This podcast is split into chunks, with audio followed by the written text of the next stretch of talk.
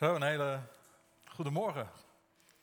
Fijn dat ik vanmorgen bij jullie mag zijn en wel verrassend dat de kerk half leeg is als de kinderen weggaan. Dat, uh, nou, is heel mooi en uh, mooi dat zo'n jonge gemeente, jullie mogen ook zijn met elkaar.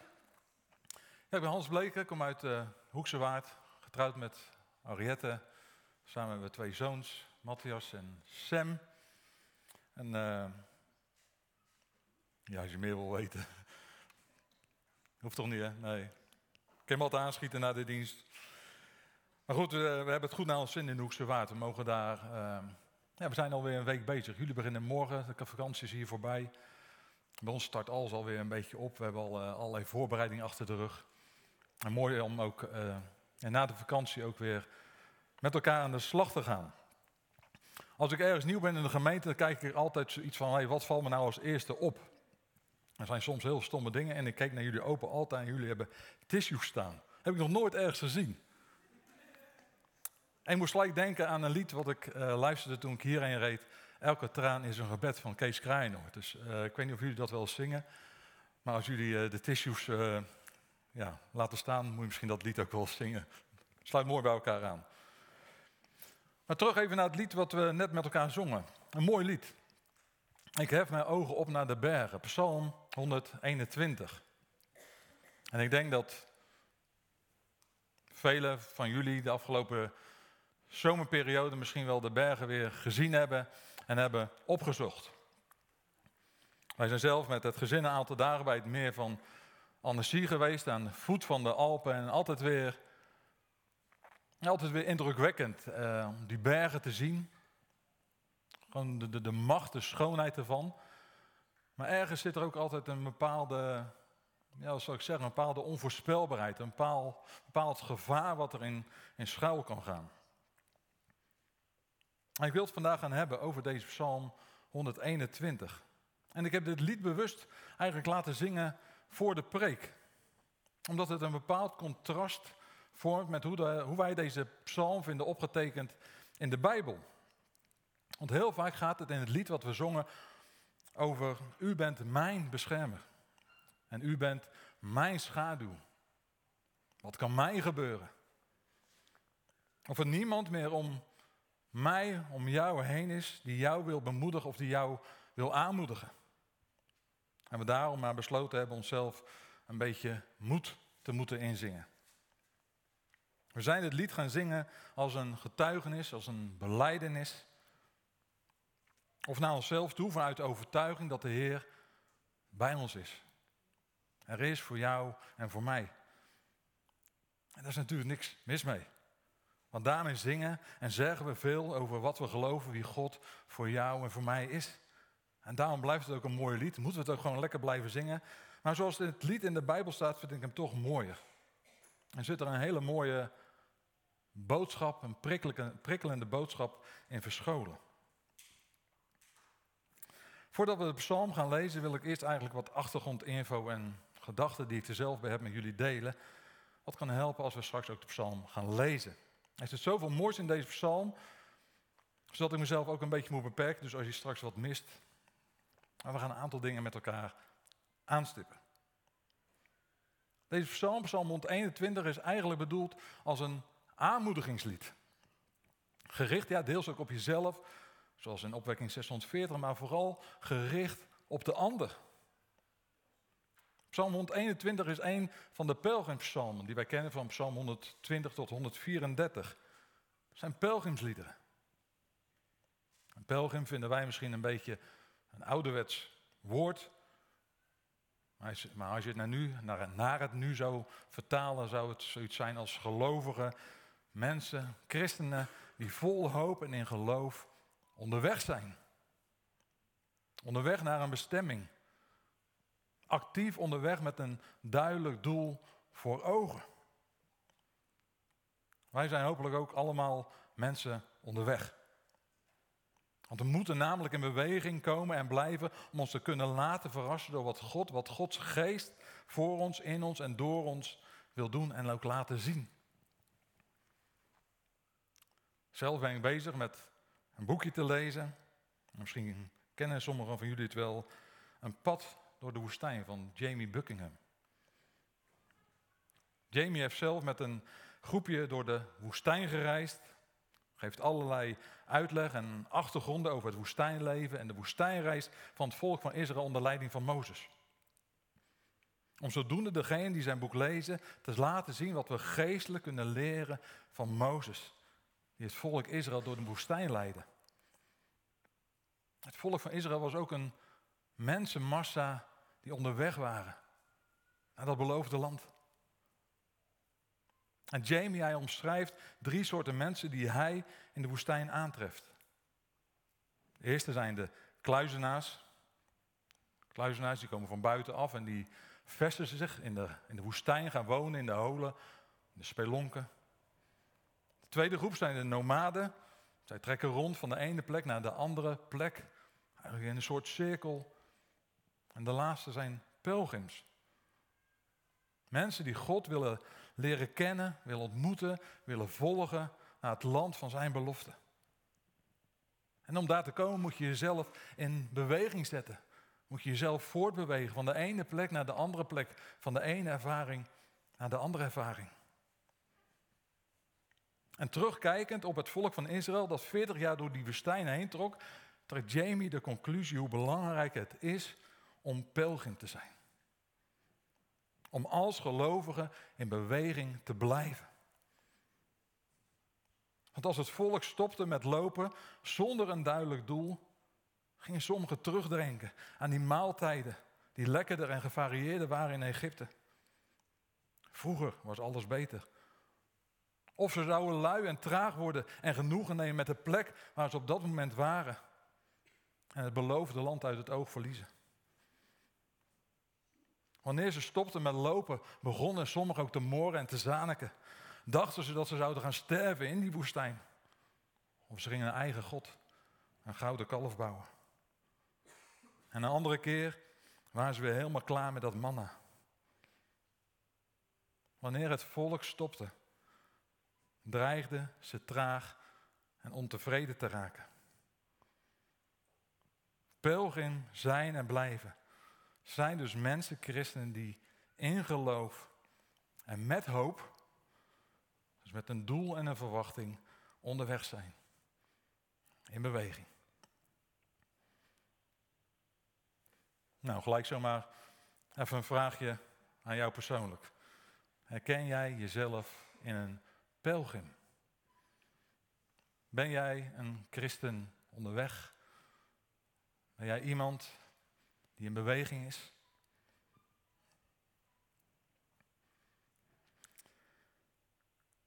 In de context van Psalm 121 is deze psalm een lied onder andere voor pelgrims die onderweg zijn naar Jeruzalem. In Israël had je drie grote feesten, het Pascha, het Wekenfeest, wat wij nu kennen als het Pinksterfeest, en je had het Lofuttefeest.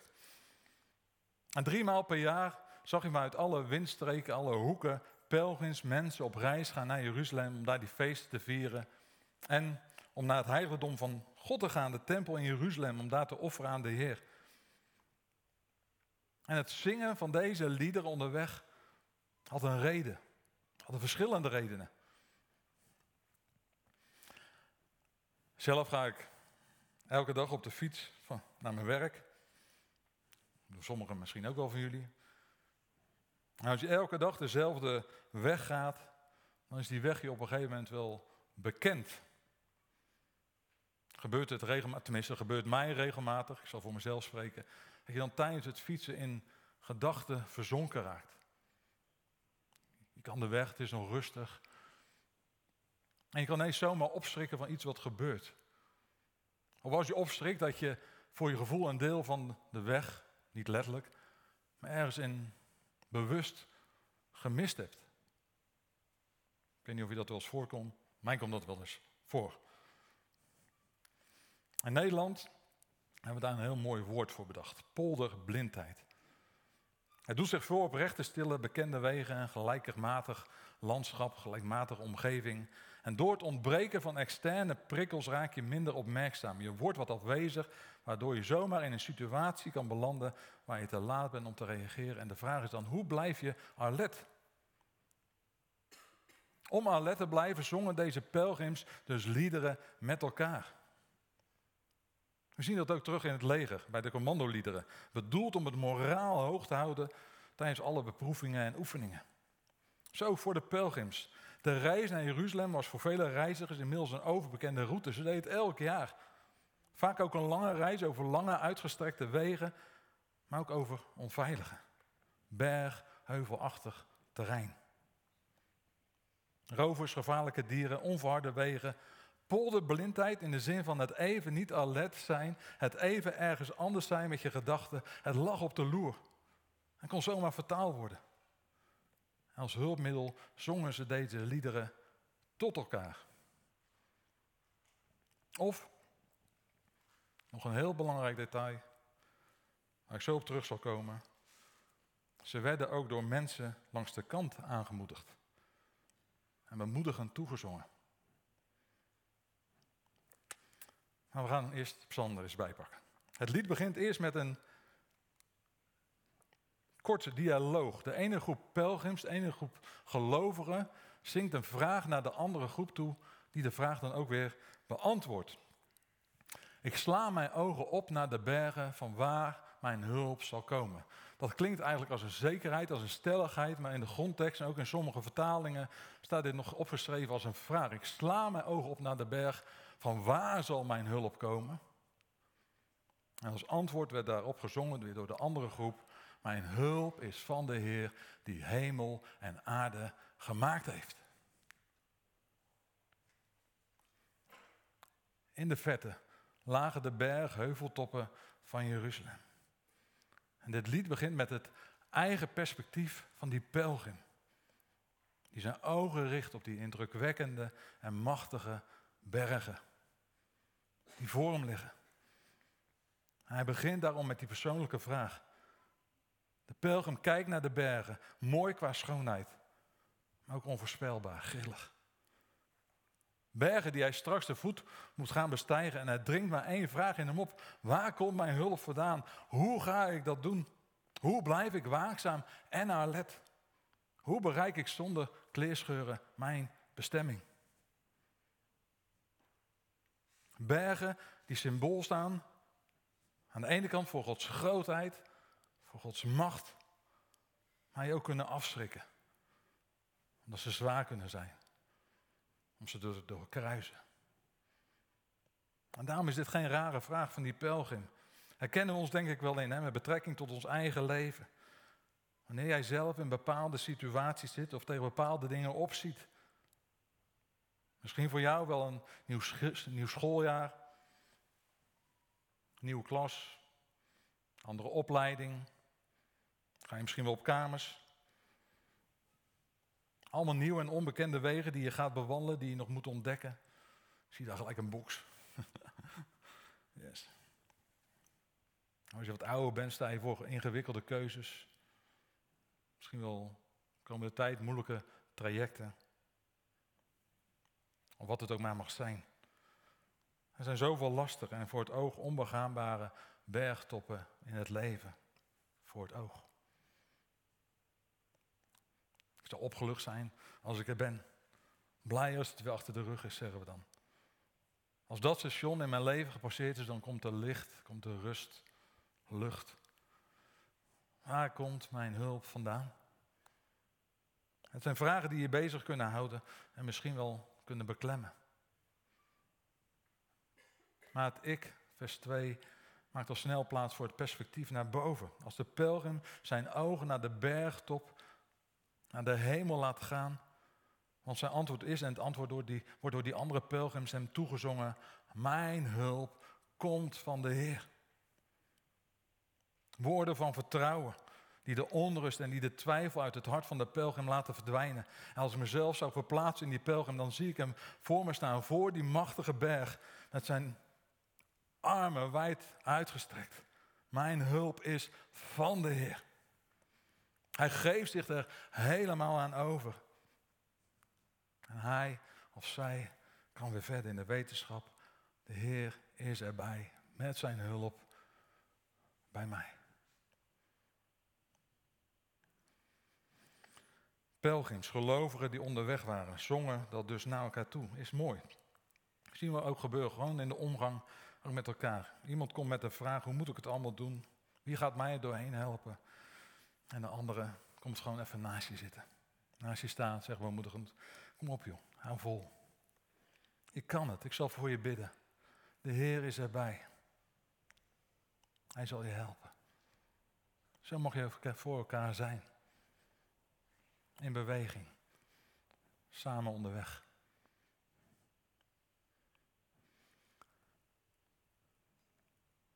Maar vervolgens staan de pelgrims elkaar ook bemoedigend toezingen. Een initiatief wat niet komt vanuit een vraag, maar vanuit de pelgrim zelf naar een andere pelgrim toe. En dat staat dus niet in psalm, maar dat wordt wel aangenomen. Werden ze dus ook nog eens bemoedigend toegezongen door mensen die langs de kant van de weg staan. En ik kan me voorstellen dat het mensen waren die zelf door omstandigheden of ouderdom niet konden meereizen naar Jeruzalem. Maar wisten welke weg deze pelgrims moesten afleggen. Ze wisten de weg, ze bezaten de wijsheid, de ervaring. Maar besloten daarom en ook daarmee niet achter de geraniums te gaan zitten, stil, lui, vertragend of morrend, maar namen uit zichzelf het initiatief om naar plekken te gaan waar de pelgrims langs trokken en hen aan te moedigen. En wat zongen en riepen ze dan? Gelovigen onderweg en langs de weg. En we gaan verder lezen bij vers 3. De Heer zal uw voet niet laten wankelen. Uw bewaarde zal niet sluimeren. Zie, de bewaarde van Israël zal niet sluimeren of slapen. De Heer is uw bewaarder. De Heer is uw schaduw aan uw rechterhand. De zon zal u overdag niet steken, de maan niet in de nacht. De Heer zal u bewaren voor alle kwaad. Uw ziel zal Hij bewaren. De Heer zal u ingaan en u, in, u uitgaan en u ingaan bewaren van nu aan tot in eeuwigheid. Wat krachtig. Wat gunnend. Wat geestelijk. Ook wat een geloof. Maar ook een lied als teken van eenheid, van verbondenheid, van geestelijk leven met elkaar. Als je dit elkaar mag toezingen, mag zeggen als bemoediging. Want wij zijn met elkaar onderweg, hoe oud, jong, ambitieus, krachtig of zwak we ook nog maar zijn. En waar loop jij op de route? Op welke positie sta jij langs de weg? Hoeveel oog heb jij voor je medechristen die ook onderweg is? Hoe steunen en bemoedigen we elkaar zodat we geestelijk scherp en alert blijven? Of hou jij je stil? Ga jij je eigen bekende weggetje met oogkleppen op? En zijn misschien al meer polderblind geworden dan we denken? Hobbelen we nog wat mee, maar is het geestelijk vuur gedoofd?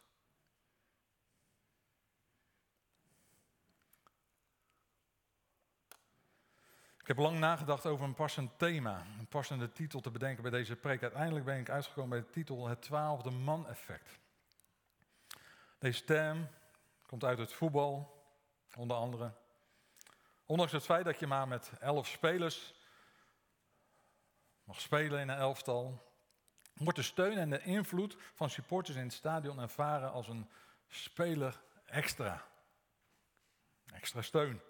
De aanmoediging van het publiek van een voetbalploeg kan net even dat stukje extra geven, waardoor de overwinning wordt behaald.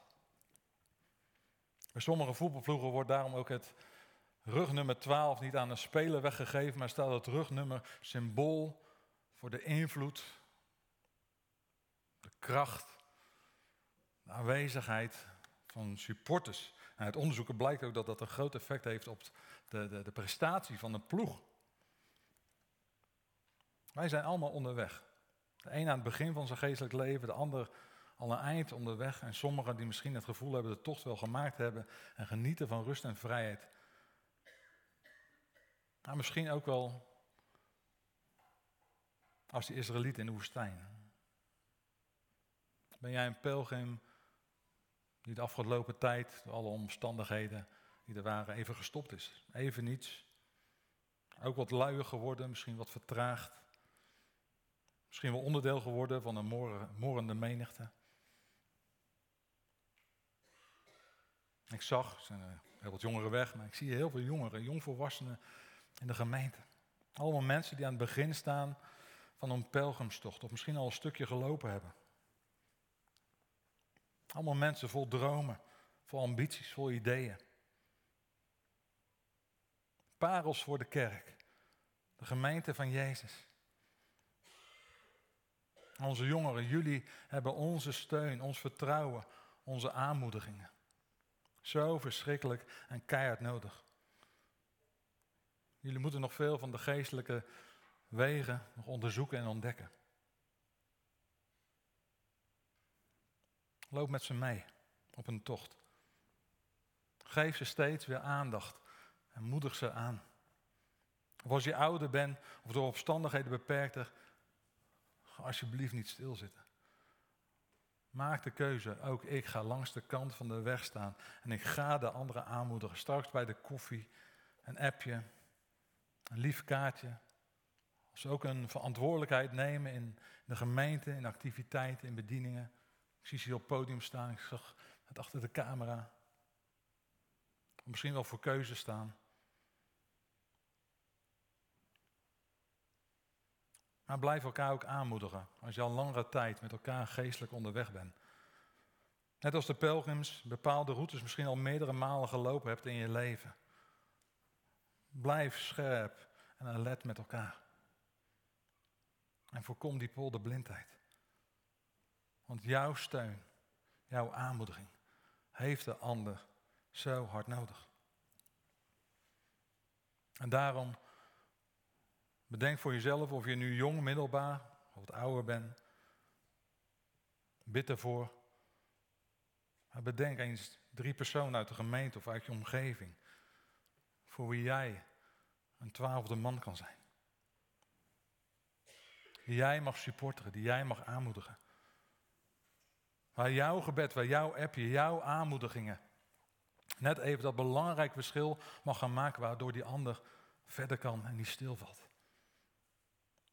Het perspectief is niet om die bergen en de heuvels door te gaan. Om vol te houden. En als je dat al doet, geweldig, fantastisch. Blijven doen. Gewoon, lieve vriend, lieve broer, lieve vriendin, zuster. Hou vol, volg je doel. Houd je bestemming scherp. God is jouw hulp en bewaarder. God is jouw schaduw tot in eeuwigheid. Nee, maar ga deze uitdaging serieus aan. Het is essentieel voor het gemeente zijn met elkaar. En net als bij de twaalfde man in het stadion zal jouw aanmoediging een verschil gaan geven en maken in het leven van de ander. God gebruikt jou daarvoor. Daarom is het lied zonder meer een aanmoediging voor samen onderweg. Nou, misschien, misschien ook wel een lied voor jou persoonlijk. Een lied misschien ook wel even om terug te kijken. De zomerperiode is voor mij altijd een soort oud en nieuw. Of ik al even op die bergtop in Jeruzalem ga staan en even terugkijkt van hé, hey, wat is er allemaal gebeurd? Waar was God mijn hulp? Waar was God mijn bewaarder? Waar liep Hij als een schaduw met mij mee? Maar waar zijn de plekken waar ik zo gehaast was, zo bezig met andere dingen, zo in gedachten verzonken, zo polderblind, dat ik dacht dat Hij er misschien niet was. Maar waar ik Zijn hand toch mag zien. Neem dat eens mee, denk daar eens over na. Want ik denk dat we vaak God ook te weinig eer geven voor de dingen die Hij doet in ons leven, maar die door omstandigheden aan ons zicht voorbij gaan.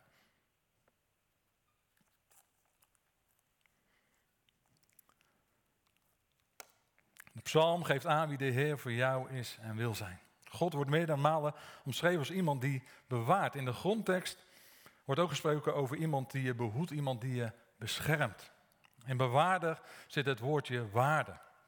Iets wat waarde heeft, dat beschermt. Daar ben je zuinig op. Zo beschermt de Heer ook jou. Hij is Hij is zuinig op je.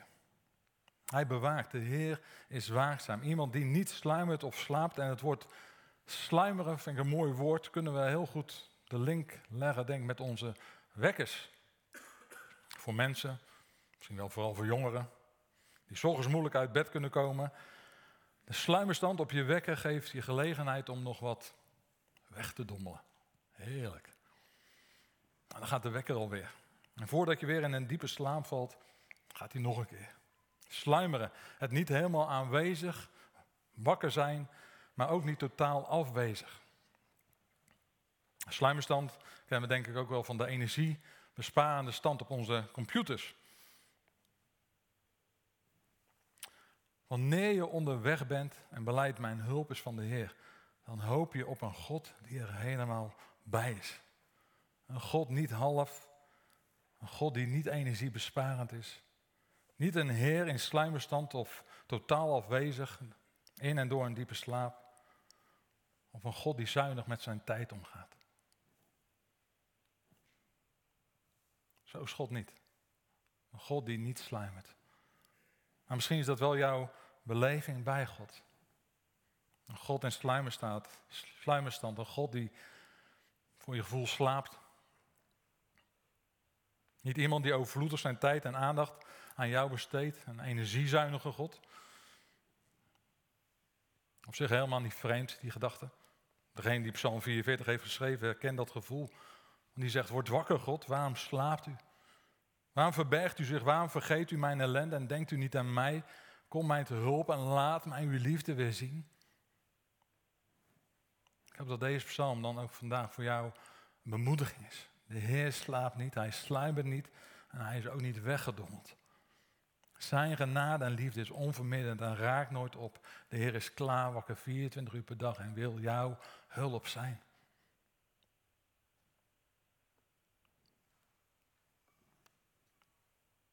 Want het andere beeld wat gebruikt wordt is dat van een schaduw. En dat vind ik nog sterker voorbeeld. Wanneer jij onderweg bent en de zon schijnt, dan beweegt je eigen schaduw met je mee.